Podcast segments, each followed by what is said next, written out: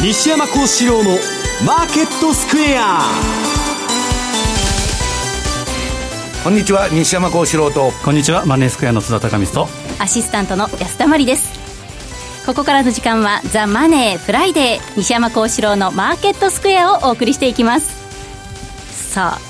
安田さん、久しぶりだよね。お久しぶりです。久しぶりというか、まあ、えーね、リスナーの皆さんは初めましての方も多いと思うんですけれども、安田さんラジオ日経デビューなんで、えー、そうなんです。皆さんどうぞよろしくお願いをいたします。私の方が緊張しておりますけど、はい、それ以上に私も緊張してます。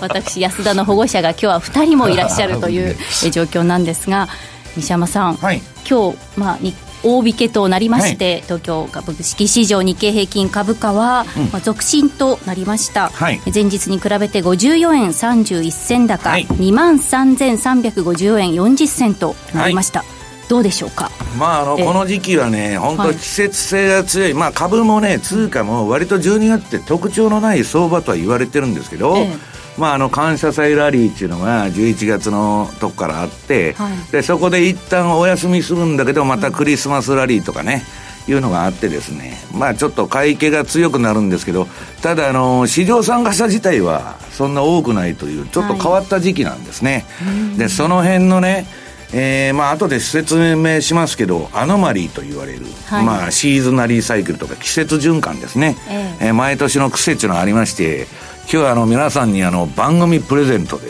ちょっとちらっと見せときますけどそういうものがね何でしょう？全部書いてある、まあ、アノマリー投資の決定版のあのカレンダーがあの今度出ましたんで、はい、それをまあプレゼントしたいということでですね。後ほどはい。やりますんでよろしくお願いします。はい。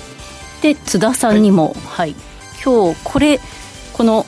こちらで、えー、為替市場を見るにはどうしたらいいのかと言いますと、まあ、株もですね、はい、えー、同じように、えー、動きがこの時期は非常にちょっと鈍いと、はい、でドル円で今108円の7074ということで、はい、109円を、ね、ミドル大きく超えていくような力っていうのはまず今のところはないと。えーでただ、やっぱりあの、まあ、サンタクロースラリーとかよく言いますけど、はい、株式市場で当日の一新っていうのが大体、まあ、シーズナルサイクルっていうか、まあ、三振にならないといいですけど。三振。当日三振当日の三振。当日の一新ということで上げやすいということになるとそれそれに多少連れて連れ高というなる可能可能性っていうのはありますけど、はい、基本的に通貨っていうのは、まあ、鍋でいうとしなべでいうとニュージーランドドルっていうのが 12, えー、12月上げやすいというのがあるんですけど。通貨の中でやっぱニュージーランドドル高っていうのは本当にね得意な感じで上がるんですよね、まあ、ユーロなんかも実はあの過去20年のデータなんかでは上げてるんですけど、うん、ドルってそんな季節性ってないんですよね、うん、なので、まあ、トランプのその選挙というのもありますし、はい、まあ、そんなにですね一方的にドル高っていうことは繰り返しながら言ってますけど、うん、まあこれないだろうなというふうに見てるのでしばらくはえー、だらだらと、えー、えー、だらだらと先月のねドル円のレンジが津田さん、2円なかったんだよで今年のですね高低差が8円の丸一銭、年間のこれは1973年の変動相場制以来最小の高低差、去年が10円なかった9円台ですけどさらに低くなってる。だから私もね、トレンドがないんで逆張りせいって言っとるんですけどさすがにね先月2円でしょドル円、で逆張りのシグナルは合ってるんだけどお客さんから言われたんだけど、全く値幅が抜けないと。そりゃそうです。月間2円も動いてないんですから、まあ、そういうね、ちょっとボラティリティがない苦しい相場ではあるんですけど、はい、まあ、逆に水面下ではね、マグマがバーッと溜まってると、はい、まあ、溜まってからかなり長いんですけど、もう4年間持ち合いやってますんで、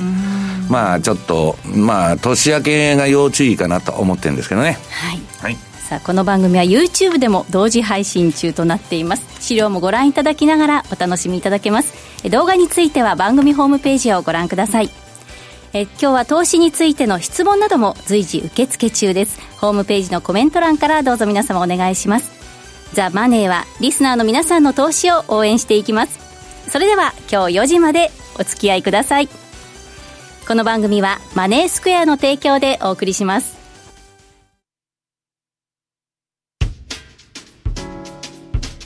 お聞きの放送はラジオ日経です。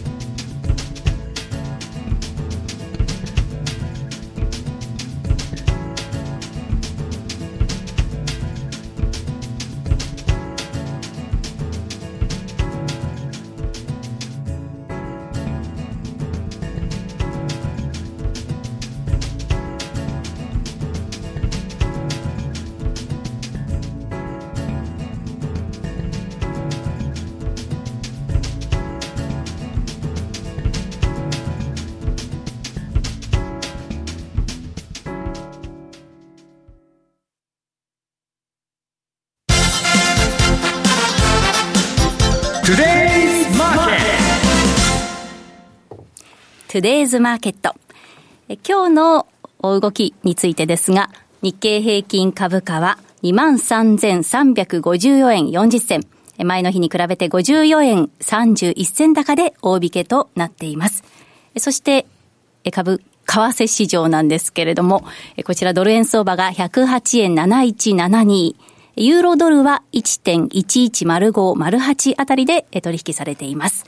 というわけで、この時間は津田さんから今後のポイントについて解説していただきます、はい、まあ、先ほど言ったように、ドル円の動きっていうのは非常に鈍いなというのがあるんですけど、はい、ちょっとその前にですね、先週、ちょっとおしゃれ、タートルネックの あの比嘉さんがおしゃれなちょっと探したんですけどなかったんですけど、はい、え津田さんが今日着てこようとしたの？それを今日なんかドレスコードだって津田さんから私も聞いてたんですけどちょっと持ってないなと思います、それはさておきまして、はい、えっと比嘉の方からあったですねあの感謝祭トレードの修正ということでちょっと今日資料を用意したんですけどえー、っと先々週お持ちしたの日経平均がですね9勝1敗というふうに書いてたんですけどまあ、口頭からあった通り8、8勝2敗、うん、でただ、ニュージーランドドル円と日経平均というのが8勝2敗ということで、過去10年の感謝災害のクリスマス売り、まあ、年末売り、これは非常に高い確率だということは変わり変わりないので、はい、改めてちょっと訂正をさせていただきます。でそのニュージーランドドルなんですけど、やっぱ6日時点、まあ今日時点で顕著なのはやっぱニュージーランドドル高、これが非常に強いと。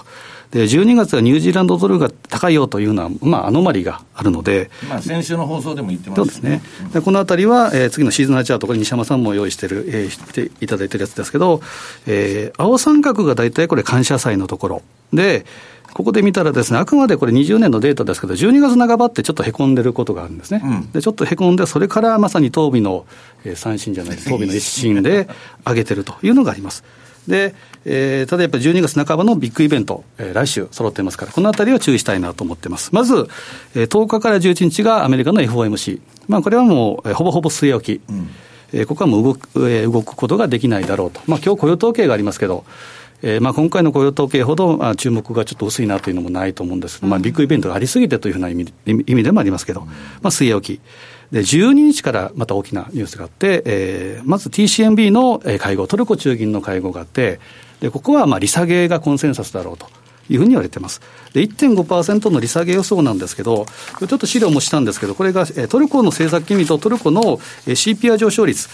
この辺でいうと、足元では、C えー実えー、CPI 上昇率上げてきてるんですね、うん、そうなると、えー、実質金利、つまり政策金利と CPI 上昇率引いた数字が3.44%。そうなると、今回、1.5%の利下げ予想ということなんですけど、仮にですよ、据え置きとかいうことになると、これはトルコリラ高ということになる可能性っていうのは十分あるあるということと、下げ余地が少なくなってきたなということで、一回買われる可能性も、えー、なきにしもあらず、ただ、えー、悪い材料としては、やはりトランプと、えー、エルドアンの関係、えー、ミサイル。ロシア製のミサイル買う、買わないというのがありましたけど、えこの辺がネガティブな要因でしょうか。であと、えー、ECB 理事会も12日にあります。まあ、これも ECB の、えー、コンセンサスは据え置き、変化はないだろうと。ただここで、えー、変わるのはラガルド新総裁がデビュー戦と。いうことですから、ラガルドさんね。はい。ラガルドさん。はい。えー、で、まあ、ここでどんな会見で、えー、ドラギ路線を踏襲するのかどうか、うえー、まあ、追加緩和、ハト派のまあ、基本的には、ジェネラルコンセンサスの人で、ね、あの、みんなに、みんなに気使って、皆さんのおっしゃる通りと、これで、ハト派なんですよ。ハト派。うんどの辺の、まあ、現地があるのかどうかということで、えー、注目かなと。で、12日、一番大きいのは英国の総選挙、はい、これが、えーまあ、来週のメインかなというふうに思ってます。で、足元のポンド高っていうのは、保守党、まあ、与党・保守党の勝利の確率が高いということで、えー、まあ、ちょっとレンジから上抜けしているというのがあります。で、えー、ここで見ていきたいのがですね、タイムテーブル、投票時間は12日の、えー、日本時間で16時から投票が始まって、はい、えー、翌13日朝7時までの投票時間。うんで、結果が出てくるのが、ちょうど来週の今頃。うん、13日の金曜日。いや、だけどね、津田さん、僕分からないんだけど、はい、ボリス・ジョンソンが勝ったらポンド買いなの、あの、1月30日に出るあの、EU から出てくって言っとるんですよ。はい、で、それでポンド買いなんですが。それが。それでね、コービンが、えー、人気が出ると売りだっつうんだけどさ、要するにコービンよりは、ボリス・ジョンソンの方がましいっていう発想なんです公便リスクということなんです、公便だったら出ないって話ですけど、出ないんだったら本当は買いっていうふうに見ていいと思うんですけど、このあたりはマーケットとその心理との逆というふうな感じでしょうかね。なんだからもうなんかその辺のね、僕は政治的な動きより、まあポンドはね、ちょっと上に上がってもおかしくないのって今思ってるんですけど、僕はね、ちょっとドル安が来るんじゃないかと思ってるんです。そうなんです。うん、まあわか、はい、わかりませんけどね。だからブレイクジットの話はもう3年間やってて、ああでもない、こうでもないと、一体どうなんだと。まさにあの、ね、まあ、流動的というか、まあ、おそらくさらにまた伸びと伸びて、1月の末でしょ、今度。また伸びるんじゃないですか で、まあ、仮にですよ、その保守党が負けるとか、そういう話になると、当然動きますし、でそのファーストアクションっていうのが東京市場ですから。まあ、ちょうどラジオのこの放送時間中にはですね、結果が判明してるっていうことですから、はい、えー、まあ、この辺は、ただ選挙は水物っていうことと、あとセルザファクト、はい、噂で買われていって、事実で売られるということもあり得るので、この辺は注意かなと。であとは15日の対中関税の発動の有無、これはトランプが今、えー、まあね、強気に出たりやるんだったら、あれも早くやってくれ、どんと。ただ、あでもない、これでもない。はですね、おそらく3月3日のスーパーチューズデーってことをずっと見てるので、一番まずいのは、スーパーチューズデーの手前でドカーンと下げるのが一番嫌だと。そうなんだよね。で、今上がってもらったら逆に困るんだと。だガス抜きでとにかく下げてもらわないと逆に困るということですから、そうすると、まあ逆、えー、逆算するといいますか、15日に対中関税の発動っていうのはあり得るかなと。それが延期になるのかどうかっていうのは当然、えー、ちょっと何とも言えませんけれども、もし、えー、発動となれば、これもファーストマーケットは東京市場、16日ですから、うん、このあたりは注意したいなというふうに思っています。まあ、ブラジルはアルゼンチンというふうに来てますから、次トルコとかいうふうに、あと中国、この辺は注意かなと。でちなみに、えー、メリマンの重要変化日、為替の重要変化日というのが12月13から16ということですから、13から16、まさに、まさに16、ね、そうですね、このあたりはやっぱり注意かなというふうに思ってます。はいで、えー、あとはですね、えー、シーズナルサイクルでニュージーランドドル高のアノマリーという話をしましたけど、やっぱり、えー、こういった大きな材料があるということですから、適宜、えー、トレールストップ注文。はい、これはもう後半でもですお話したいと思うんですけど、うん、利益が出たら取れる、うん、逆差し値オーダーでプロフィットセーブオーダーを置いて、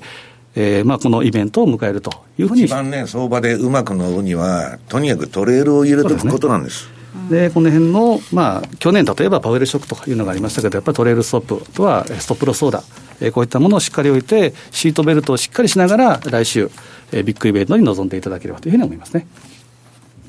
はい。で、えー、ここで西山さんからも、足元の相場についての解説をしていただきます。はい。はい、えー、上のコーナーでバッとやっとくんですけど、はい、まずね、えー、っと、今の季節、まあ、あの、このところ私、ニュージーランドっていうのを押してまして、まあ、ドルでも、ニュージーランドドルでも、えー、ニュージーランドドル、ドル円 でも、はい、どっちでもいいと、あの、タイドルでもタイ円でもね、うん、言ってるんですけど、あの、ちょっと遅れて今、ニュージーランドドルドルの方が上がってきまして、で、ニュージーランドドル円はややまあ円高になったりして、足踏みはしてるんですけど、それでもね、相当強い。で、まあそういうね、うん、まあと、私の、えー、順張りモデルでトレンドが出てると。いうことなんですね。で、それをチャート見てもらいますと、えー、資料のこれ何ページだ ?4 ページ。ニュージーランドドル円の冷やし。はい。これ安田さん覚えてるか知ら知らないけど、僕のチャートなんですよ。えー、この順張りの、はい。で、赤色になったら買いだと。えー、チャートが黄色くなったら売りだと。えー、で、今赤色になっとるでしょ？まさに赤。うん。買いトレンドなんですよ。はい、で、えー、っと、次にニュージーランドドル、ドルのチャート、タイドルのニュージーランドを見てもらうと、これうだうだしとったんですけど、はい、今またチャートは赤になってましてね。そうですね。標準偏差と ADX が低い位置から一緒に上がってると。これも相場の持ち合い離れというか、もう、順張り派、トレンドフォローだったら、絶対乗らなきゃいけない型が出てるわけです。はい、で、私はね、この、順張りでこれでやってても、まあ、あの、勝手にあの、うん、まあ、コンピューターが買ったり、私が裁量で買ったりするわけですけど、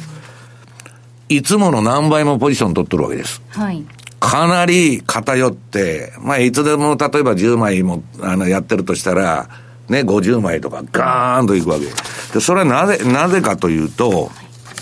えー、次のですね、あれ、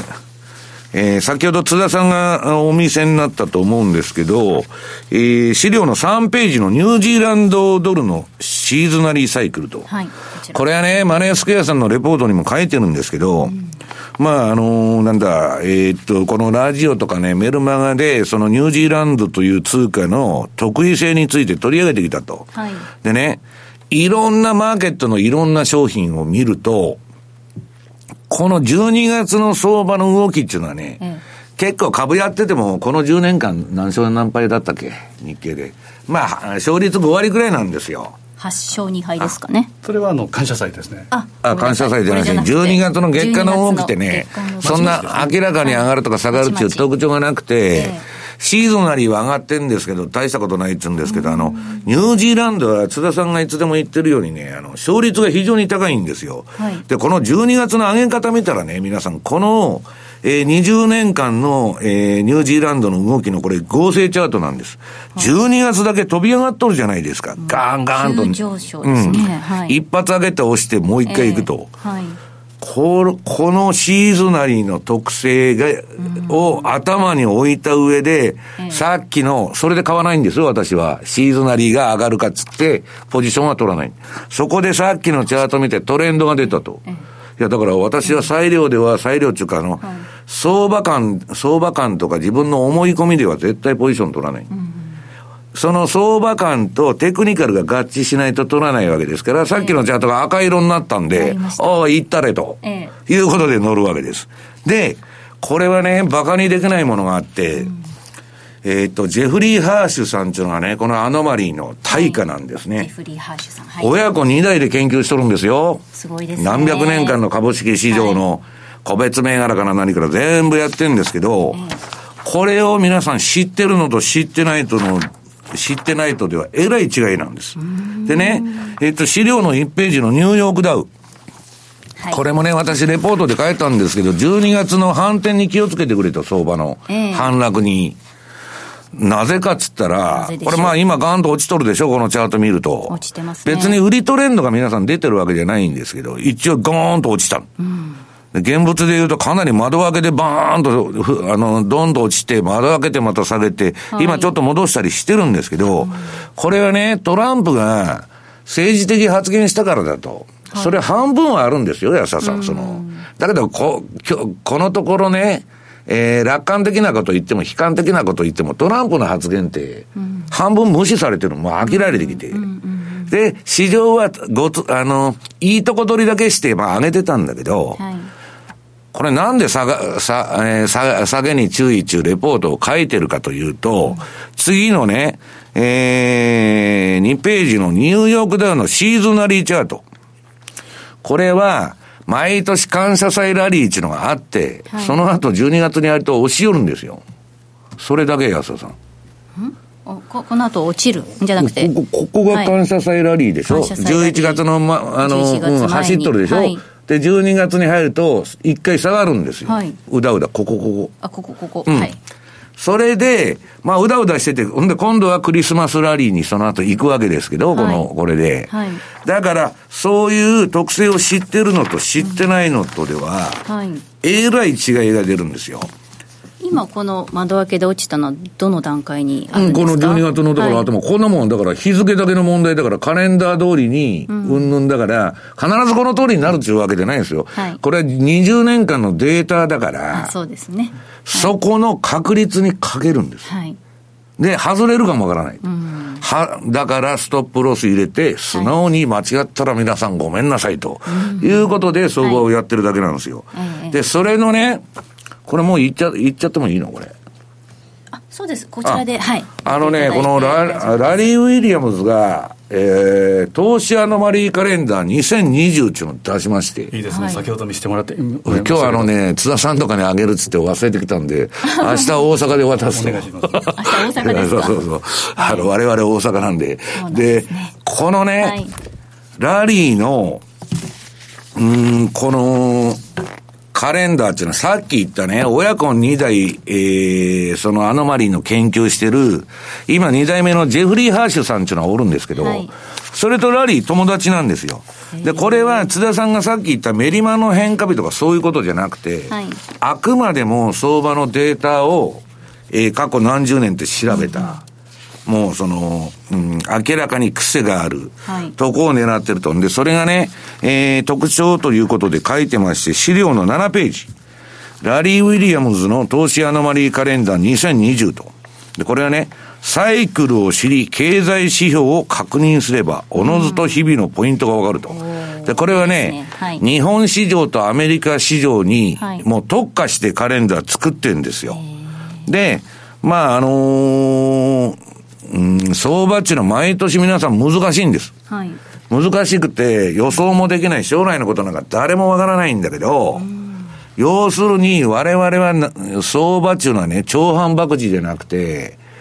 エッジというか優位性を追求しないと、そのランダムでない箇所を探してこないといけないわけなんですよ。はい。ね。私がやってるトレンドフォローのシステムも、相場がぐちゃぐちゃなランダムでなくて、明らかに方向性が出てるとこを探すさっきのシグナルなんです。はい、もう一つはこういう季節性っていうのがありまして、ええ、それも明らかに12月高いとかね、うん、5月の連休安いとかいう部分を知ってるのと知らないのとでは、えらい違う。で、株式市場のね、黄金の半年間と言われるのは、津田さんがいつでも言ってますけど、はい、10月末買いの翌年4月末売り。え前、安田さんともその番組ね、はい、やったことありますよ、私。はい、で、それを、えー、それと同じようなアノマリーが、ええ、この安田さん見せてからいるみんな。はい。あのこのカレンダーに。ラジオだけでお聞きになってる方、ちょっと見えないかもしれませんが、うん、素晴らしいカレンダーですね、これ。で、それはあの、資料のね、はい、えー、っと、8ページ見てもらうと、うん、まあ、要するに、その株の購入タイミングとかね。はい。各月の特性アノマリ。これはまあシーズナリーパターンを私はさっきから説明している。で、各月の上昇下落率とかが全部書いた、このカレンダーはですね、あんまりあの見せるなんて言われないちょい見せでいいんです。中身 まで見せるなという話で。ラリーさんの金言まで出て、ね、そう、そうそうそうそう。書いてありますよ。そう。で、まあ、ラリーがね、まあまあ、あの、これにすごくね、えー、精通してるんで、昔からこの人はあの、コンピューターを使って、文系なんですよ。ラリーは芸術家肌なんですけど、はい、えー、コンピューターを、芸術芸術家ですよ、ラリーは。で、はい、娘さん知ってます？女優。ミシェル。ミシェルさん。うん。知らない？ミシェル・ウィリアムズ。あの、マリリン・モンローとかの。って言いたいですけども。あの、なん、なんとか、あの、まあまあいいや、それは。はい、それ話しとると長くな、はい、いやいやいやいやで、ミシェル・ウィリアムズ？ウィリアムズ。はい。ミシェル・ウィリアムズ。全部名字じゃねえか、ほんと。ラリーさんはファーストネーム。それで、その、まあ、ラリーがですね、うん、作りましたんで、そのカレンダーを皆様に、あ、もう一つ資料あるんだ、まだ。9ページ。まあ、こういうことが載ってると。とにかくね、まあ、アノマリーを全部書いてあるわけです。で、まあ、あとはだから、あのー、S q の日とか、はい、特別な動きをする日全部チェックしてまして、でね、これを、えー、ラジオをお聞きの皆様、えー、10名様にですね。はい、10名様これどういう応募形式になってるの、はい、こちらのパンローリングさんからのプレゼントになりまして、はい、10名様に。あ、そう、パンローリングさんが、はいこれあの、提供し、あの、ご提供くださいまして、そうそうそうえ皆様番組ホームページからお申し込みください。10名様です。はい。で、一応これ、非売品ではないんですね。いやいや、売ってます、売ってます。ね、普通に、あの、当たらなかった人はパンローリングのトレーダーズショップから買ってくださいよ。はい、普通に買うと、はい、えー、2800円プラス税、税になります。はい。消費税となります。で、これ申し込みはどこからするの？あ、こちら、番組ホームページですね。あ番組ホームページ番組ホームページから皆さん、どしどしご応募ください。はい。10名様にプレゼントさせていただきます。はい。という。まあこのコーナーはこのコーナーは、はい、はい、ここまでということで、以上、トゥデイズマーケットでした。お聞きの放送は、ラジオ日経です。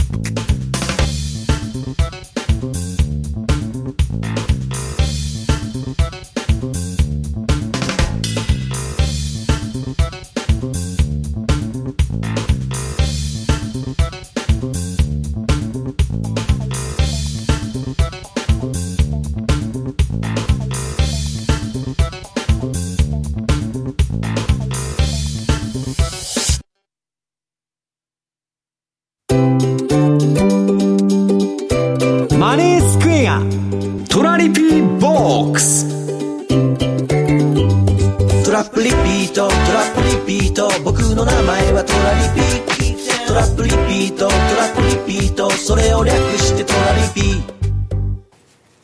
さて、このコーナーでは FX 取引の考え方についてリスナーの皆さんからの質問にをご紹介しながら進めてまいります。さあ、早速ご紹介しましょう。こんなお便り届いています。はい、西山さん、こんにちは。はい、最近、米国債のイールドカーブを見てますと、うん、逆イールドではなくなりましたが、うんイールドカーブが立ってくるわけでもなく、低い位置でぺったんこ状態になりました。はい、はい、これは、はい、フラットです。これは市場がどのような将来予想をしているのでしょうか？教えてくださいということです。はい、これはね、あのー、まあ、イールドカーブがフラットになるとか、逆イールドになるっていうのは、不景気の兆候でね、はい、で、なった時点からだいたい1年半以内に、ええ。ー、アメリカの経済がリセッション、景気後退に入ると。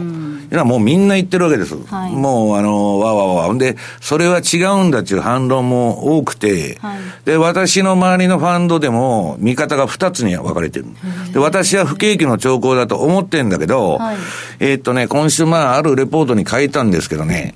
今、アメリカってね、逆イールドっていうか、あの、金利がフラットでも全く困ってないんです。で、今ね、津田さん、ドル売られないじゃん。ドル高だったでしょ、今年もずっと。なんでかわかります？安田さん。いいえ。短期金利が高いから。金利あるのはアメリカだけじゃないですか。日本もヨーロッパもゼロとかマイナスでしょ、はいね、マイナスでしょ、えー、そうすると、買うもんはアメリカしかないんで、うん、一応あの、短期金利が2%ほどあると、はい、いうことでみんな金アメリカ行くわけです。で、短期金利だけ高くして、えー、ドルが暴落しないように、はいあるいはアメリカに金が入ってくるように呼び込んどるんです、それで。で、短期金利高いと。はい、で、長期は先の、えー、将来の不景気見てるから、金利上がらないの。うん、そうすると、短期が高くて、で、長短期は2%なら長期5%くらいあって、うん、その右肩上がりになってないといけないんだけど、今両方同じと。ということはね、高い短期き、あの、短期金利を高くして、世界からアメリカに金を呼び込む。はい。あそこ借金だらけでもう倒産仕掛けの国ですから、うん、米国債買ってもらわないとですね、うん、借金で回してるんですよ、アメリカは。そうですか。うん、そうですかって、そうじゃないですか。何言ってるんですか。そう言っても、株価指数はずっと強いわけですよね、やっぱりアメリカだけは。うん、だからアメリカっていうのは借金中レバリ、レバレッジをてこにずっとやってきたんだけど、えーそれがもう限界までね、レーガノミクスって昔あって、80年代に、双子の赤字って言われたわけですよ。その時の今、借金がもう20倍超えてるんですよ。はい、で、今、そうそう、今、どこも臨転機回しまくっとるでしょ？い。くら金吸っとったらインフレにならないからね、はい、MMT 理論から何からもう、全部金ばらまけと、インフレなんかなりようがないんだと、日本もずっと借金ばかりじゃないかと、30年間ね、借金してあの財政出動したり、えー、ゼロ金利やったり、金ばらまいても何にもインフレになってないと。だからみんな日本みたいにそういう政策やりましょうと。そんなことがね、安田さんね、ただ飯じゃないですか、早い話が。そうですね。うん、それが生きるならいいですけど、だから僕にね、月に50万ずっとくれたらいいんですよ、国が。僕は仕事しなくていいじゃないですか。えー、そんなことがね、成り立ったらね、ソ連は崩壊してないと私は言っとるわけで。で、まあ、それはともかく、えっと、か、金をアメリカに呼び込んで、で、そこでね、長期金利を低くしとくと、何が上がるかって言ったら、住宅と株が上がるの。長期金利上がっちゃったら、住宅なんかアメリカなんか収益還元法でちゃんと不動産動いてますから、ダーンと下がっちゃうんですよ。モーゲージの金利がね、はい、史上最低レベル30年債の、えー、米国債とモーゲージ金利、住宅ローンのね、借金の金利は連動してんだけど、はい、だから住宅だとかなんだけども、資産バブルが起こせるわけですよ。あるいは株でいくらでも資金調達でできる。企業はいくらでも定理で調達できると。はい、そういうふうに今うまく回しているるわけ。だけど、それが成功するならですよ、はい、誰も安田さん、津田さん苦労しないわけ。ええ。だってずっと金すりまくって、ううん、で、別に公共事業なんかね、やらなくても僕らに直接金くれたらいいんですよ、本当、景気よくしようと思ったらね、はいはい、で。普通はそれやっちゃうとインフレとか通貨の暴落になるんだけど、はい、それならんちゅう理論が今 MMT とか、それなんか出てきてる。で、まあそれはともかくね、そこら辺でうまく回ってて、ただ一つ言えることは、金利が上がってインフレになったら、はい、そういう話は全部吹き飛んじゃう。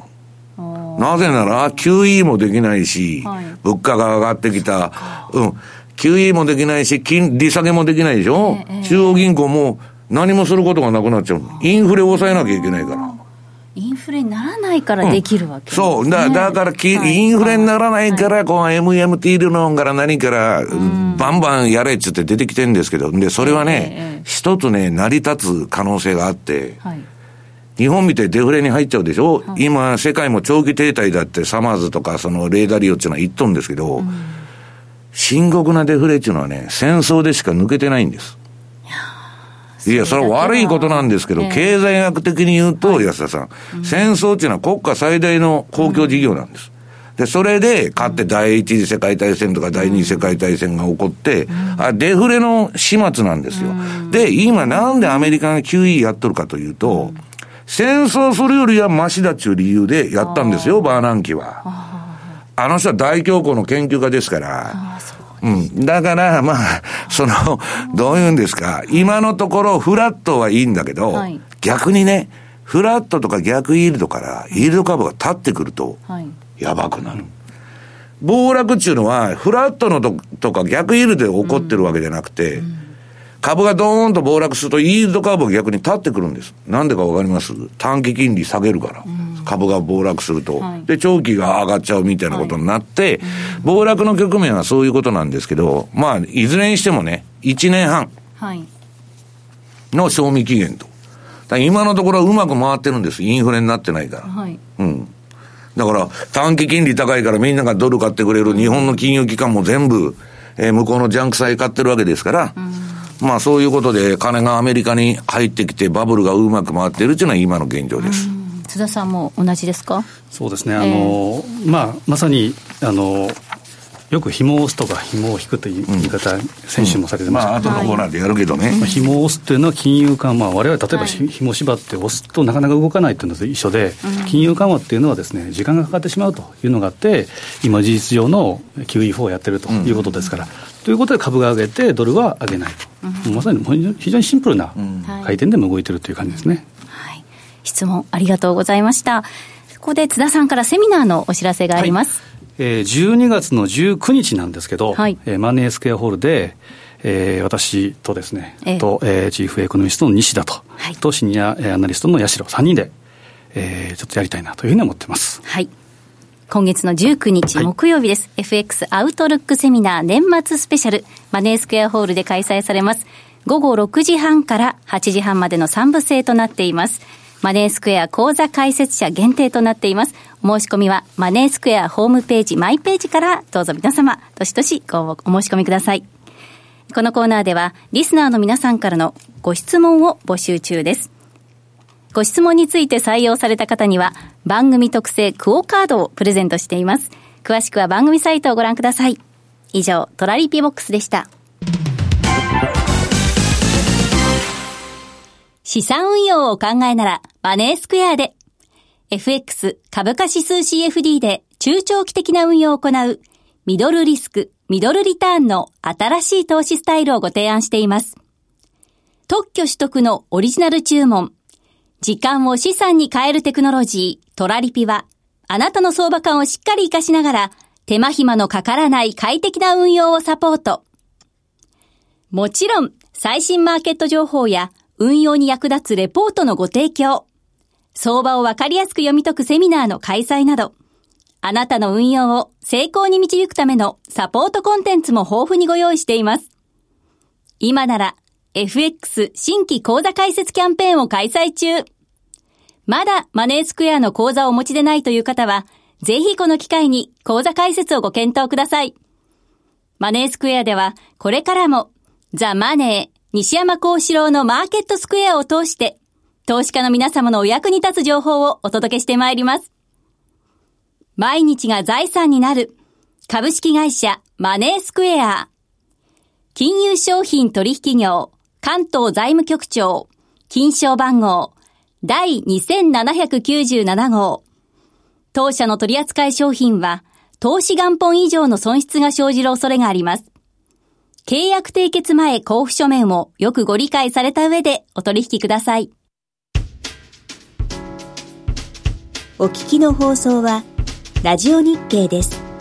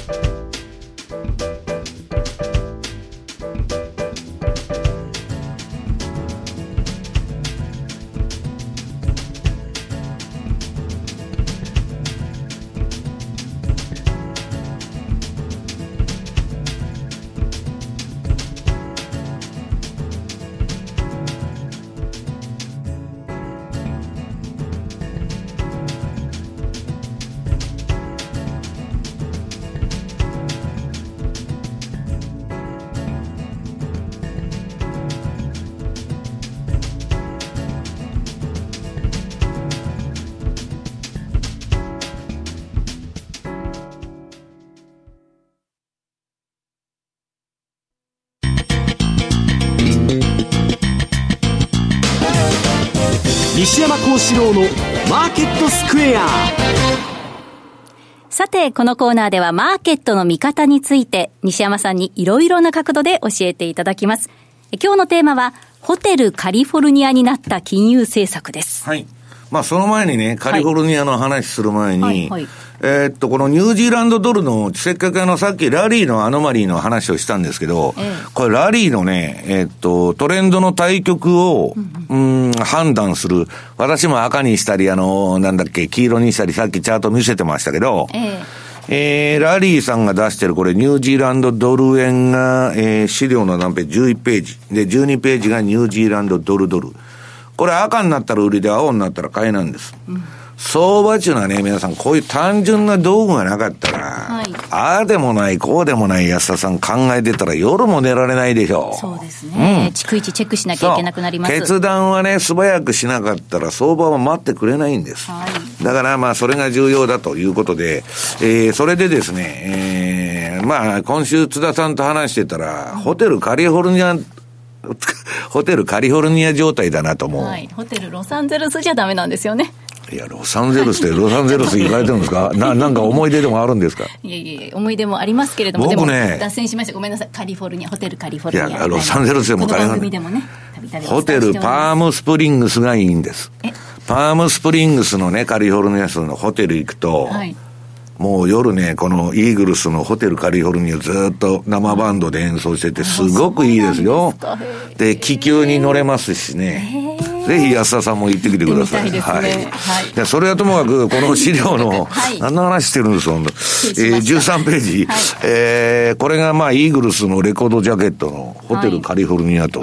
これ恐ろしいこと言っとるんですよ、安、安田さん。はい。もう、病みつきになるという話ですよね。そう。要するに、いつでもチェックアウトする自由は安田さんにありますと。はいだけど、一回入ったら、もうはい二度と足抜けあんたできませんよ、と。いうことを歌っとるわけです。ね。怖いですねこれは悪魔の歌と言われてるんですから。ね。あの、この窓そうの。なんですかそうですよ。この窓のとこから悪魔が覗いとるんですから。で、この状態になるっちゅったのはね、はい2013年に、えーっと、当時のダラス連銀のフィッシャーさんっていうのは、